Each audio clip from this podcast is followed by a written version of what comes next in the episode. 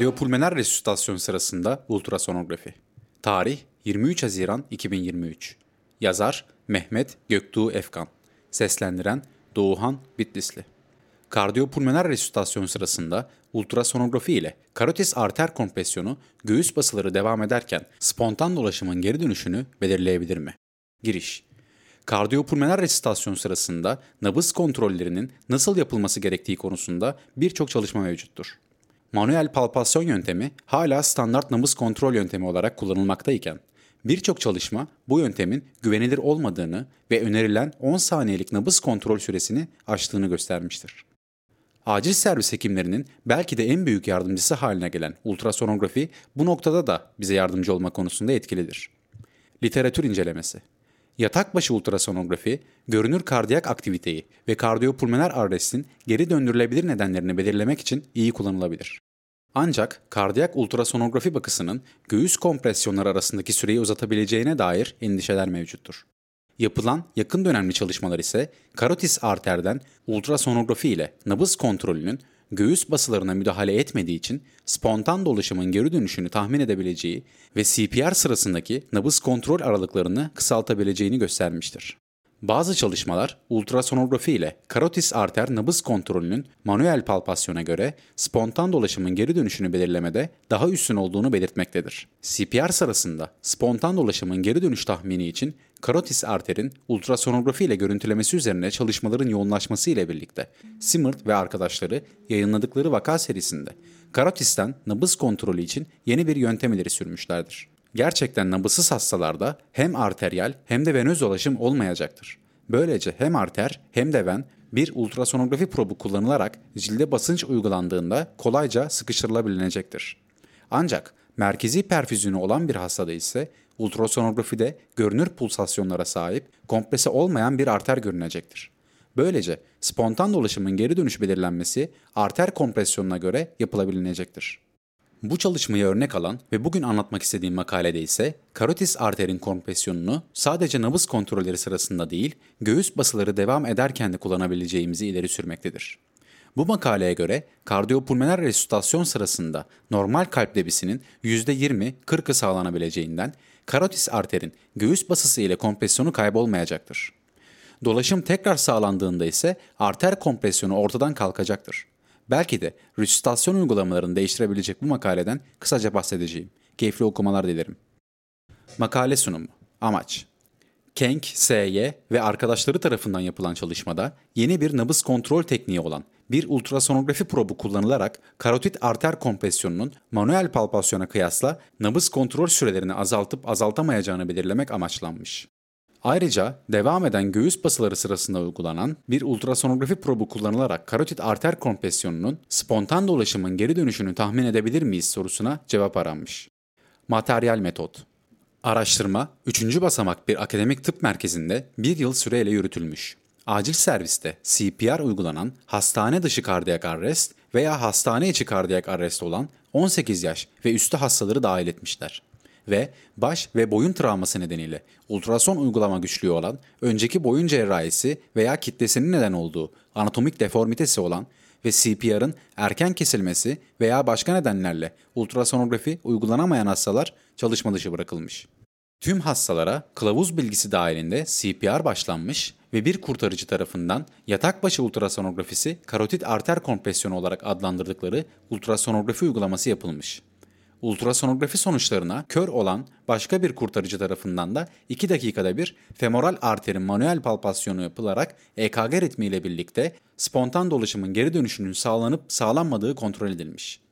Resütasyona nabız kontrolü için verilen aralıklarda hem karotit arter ultrasonografisi hem de manuel palpasyon ile nabız kontrolünün süresi kaydedilmiş. Ayrıca CPR'da spontan dolaşımın geri dönüş öngörüsünü de değerlendirmek için her 30 saniyede bir göğüs basıları devam ederken yatak başı ultrasonografisi karotit arter kompresyonu uygulanmış ve karotit arterin komprese edilebilirliği değerlendirilmiş.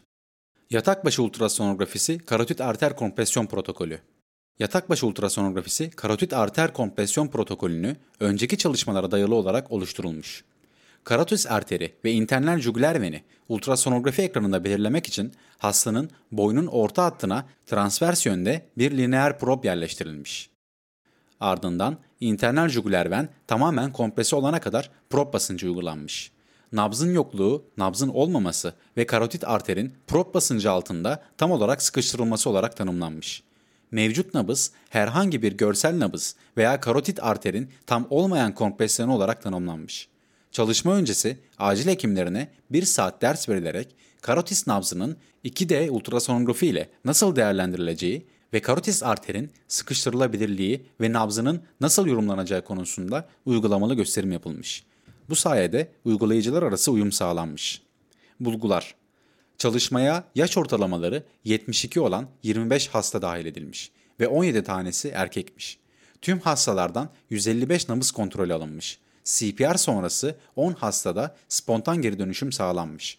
Sürekli göğüs kompresyonu altında 6 hastada yatak başı ultrasonografisi karotit arter kompresyonu CPR esnasında spontan dolaşımın geri döndüğünü tahmin edebilmiş. Yatak başı ultrasonografisi karotit arter kompresyonu uygulanan hasta başına karotis nabzı tanımlaması için ortalama süre 1.62 saniye iken manuel palpasyonda 3.5 saniye bulunmuş.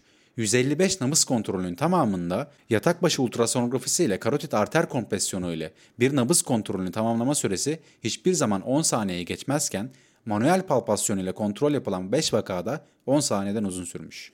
Nabzını belirlemesi 5 saniyenin üzerinde olan hastaların oranı ultrason yöntemini kullanırken anlamlı derecede düşük bulunmuş.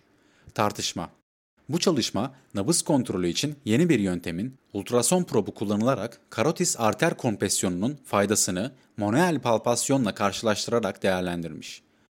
Yatak başı ultrasonografisi ile karotit arter kompresyonunun spontan dolaşımın geri dönüş kararı verme süresinin manuel palpasyonun yarısından daha az olduğu ve 10 saniyeyi aşan hiçbir vaka olmadığını bulmuşlar. Ultrasonografi probu kullanılarak basınç altında çöken karotis arteri görsel olarak gözlemleyen ultrason yöntemi nabız değerlendirme süresini önemli ölçüde kısaltmış. Biyomekanik çalışmalarda arter duvarının fizyolojik basınç altında sıkıştırılmadığını göstermiş. Nabzı olan bir hastada karotis arteri sıkıştırmak için ultrasonografi probu kullanıldığında internal jugüler ven düşük iç basınç nedeniyle tamamen sıkışırken karotis arter düzleşmez ve damar yapısı korunur. Kardiyak arrest durumlarında uygun göğüs kompresyonlarına rağmen normal kalp debisinin yalnızca %20-40'ı üretilir. Bu nedenle çalışma karotis arterin aynı şekilde sıkıştırılacağı varsayılarak yapılmış. CPR sırasında bir ultrasonografi probu uygulandığında karotis arter kompresi olur. Yatak başı ultrasonografi karotis arter kompresyonu yaklaşımının kullanarak ortalama 2 saniyeden daha kısa sürede karar vererek prob ile bası uygulayarak spontan dolaşımın geri döndüğünü doğrudan ve hızlı bir şekilde tahmin etmek mümkün olabilir. Çalışmada spontan dolaşımı geri gelen 10 vakadan 6 nabız kontrolü CPR içi koşullarda spontan dolaşımın geri geldiğini tahmin edebilmiş. Devam eden göğüs kompresyonları sırasında prob kompresyonunun neden olduğu karotis arter kollapsı kaybolmuş ve bir sonraki nabız kontrol zamanında spontan dolaşımın geri gelmesi doğrulanmış.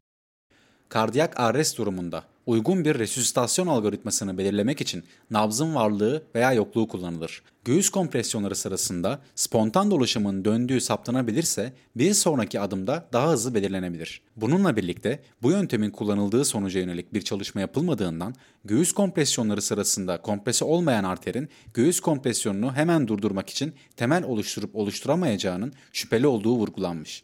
Ayrıca makalede yatak başı ultrasonografisi ile karotit arter kompresyonu ile ilgili daha fazla çalışmaya ihtiyaç olduğu belirtilmiş. Karotis arter ultrasonografisi, arrest nedenleriyle ilgili ipucu vermemesine ve arrest hasta bakımında kardiyak pokusun yerini tutamamasına rağmen nabız tanımlama süresini önemli ölçüde azaltmaya yardımcı olabilir. Ayrıca kısa süreli eğitimlerin ardından portatif ultrason kullanılarak hastane öncesi dönemlerde de uygulanabilir olması muhtemeldir sonucuna varılmış. Sonuç acil hekimlerinin resüsitasyon sırasında karotis artere yatak başı ultrasonografi ile karotit arter kompresyonu uygulayarak hızlı bir şekilde nabız kontrolü yapabildiklerini bulmuşlar. Ayrıca devam eden göğüs basıları sırasında uygulanan yatak başı ultrasonografisi karotit arter kompresyonu ile spontan dolaşımın geri dönüşünün tahmin edilebilir olduğunu sunmuşlardır.